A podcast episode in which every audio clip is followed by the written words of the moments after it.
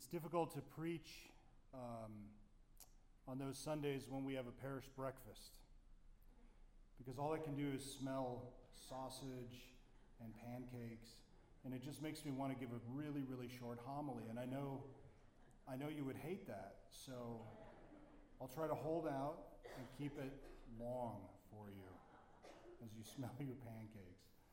All right, so hopefully you're saving space for breakfast living up here in Williams, of course, has reminded me of, of seasons. You know, um, in Phoenix, of course, there's not really any seasons. You know, it's hot and then it's nice. And then pretty soon it's hot again and you just want to leave. But up here we have the seasons. And I was just walking uh, a little bit out of my backyard the other day and just sort of reflecting on how everything seems dead. I mean, I realize that, you know, the trees aren't really dead, but they seem dead. You know, the plants seem dead. The animals seem to have sort of died off, or many of them they're they're hibernating, or they're they've they've you know migrated and they'll come back, etc. Um, but in nature, this there's this sort of you know dying and rising cycle, so that during the winter months it seems as though things have died, and then spring comes, and then everything blooms back to life. And unfortunately, the creatures the skunks come back to the rectory backyard, but um, dying and rising. So the Lord, when He created all things, when He created nature, He, he built into nature this dying and rising concept. You might say, well, why, why is it that way? And a scientist would say, well, it's that way because of this and that, and the earth, and it tips and it goes around the sun, and that's why it's cold. But that's not why it's that way. That's just why it is, you know, it's, it's more of the answer to the question, what? What does it do? But it's not why.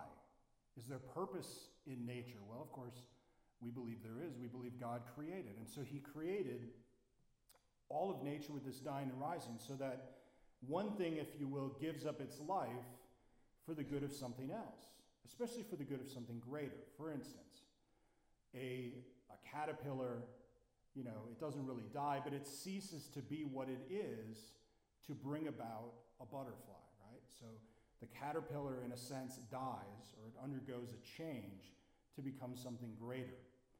The acorn, uh, to become a great oak, needs to undergo a, a certain type of death. It needs to cease being an acorn to become something greater.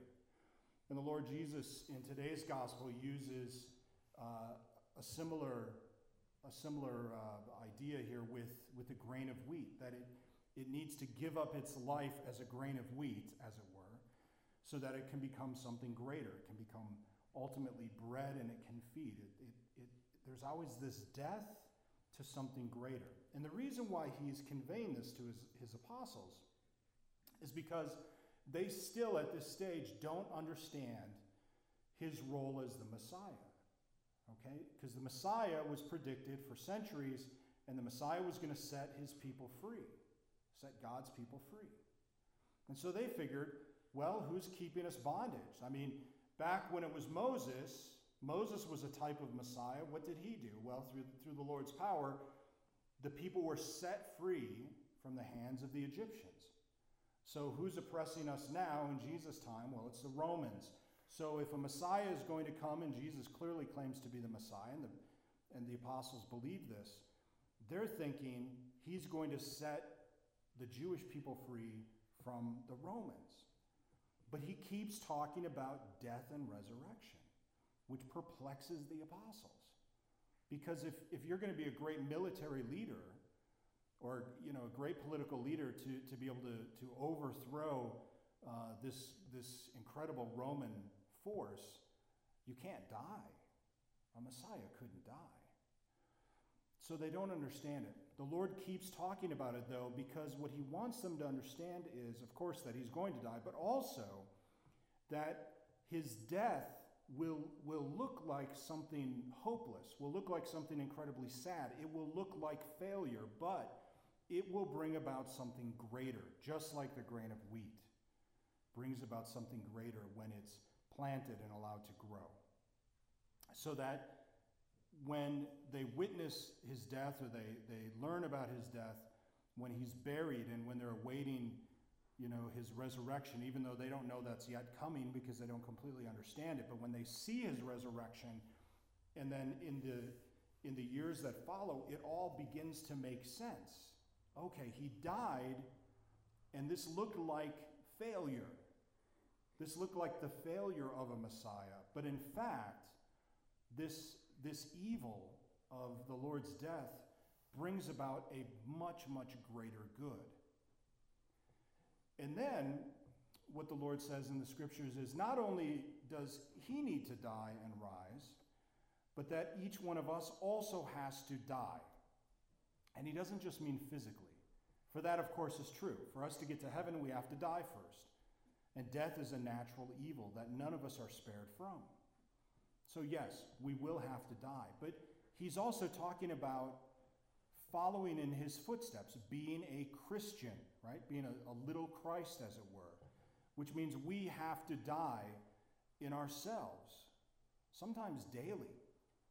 You know, and, and of course, traditionally we'll talk about that as, as dying to self. But we have to die many deaths to become something greater.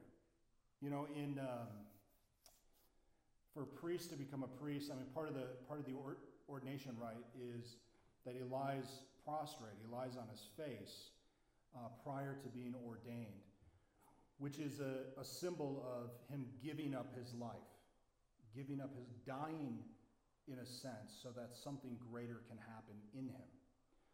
Some monks, um, before somebody becomes a, you know, a, a lifetime monk, they take their final vows. They'll actually lay them in a coffin and cover them with a, with a, a sheet, which is really morbid. But they're monks, they do crazy things. But they'll, they'll they would actually lie in a coffin, obviously to symbolize the death of that former self and then being, you know, risen from that and even given a new name so that they take on this new identity as, as a monk.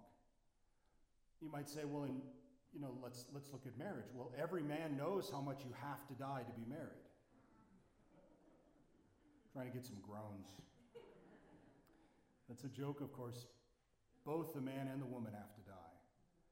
They both have to die, right? Because we say that the woman and man come together and they become one flesh. So, where there were once two individuals, they come together and form a new person, a new individual, as it were, such that only death could tear that apart. And so the individuals have to die. Both the man and the woman have to die to become one new flesh so that it's Christ who binds them together in this new way. So we live this, this dying and rising for something greater throughout the entirety of our lives. Even if we look back on, on our sins or our failures, right? I mean, how many times have we heard it said you learn more through your failures than your successes? And that seems to be very much true. That some of the greatest things that happen to us is our failure, which sounds ridiculous, but it's true because we learn so much. You know, and sometimes through our failure, the, the recognition of what we are not and what we need to be is made so clear to us that our failure becomes this incredible moment of grace so that we can really grow with the Lord. Death and resurrection. Death and resurrection. So as we enter this uh, um, last week and a half of Lent, you know, we have the statues covered, which is the traditional uh, thing that uh, the church um, says we can do on the fifth Sunday of Lent so that our focus becomes more narrowed, right? We become more focused, not just on all of the treasures of faith, but we, we become more and more focused on Jesus Christ. Ultimately, on Good Friday, being solely focused on the cross. Um, and so let us remember that we are destined for eternity. We are not destined for this life.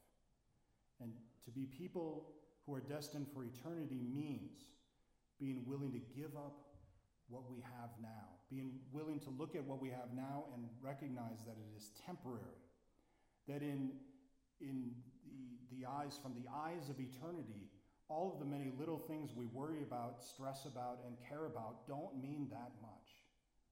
That God has destined us for eternity, and that means learning how to die so that we can rise and become something greater.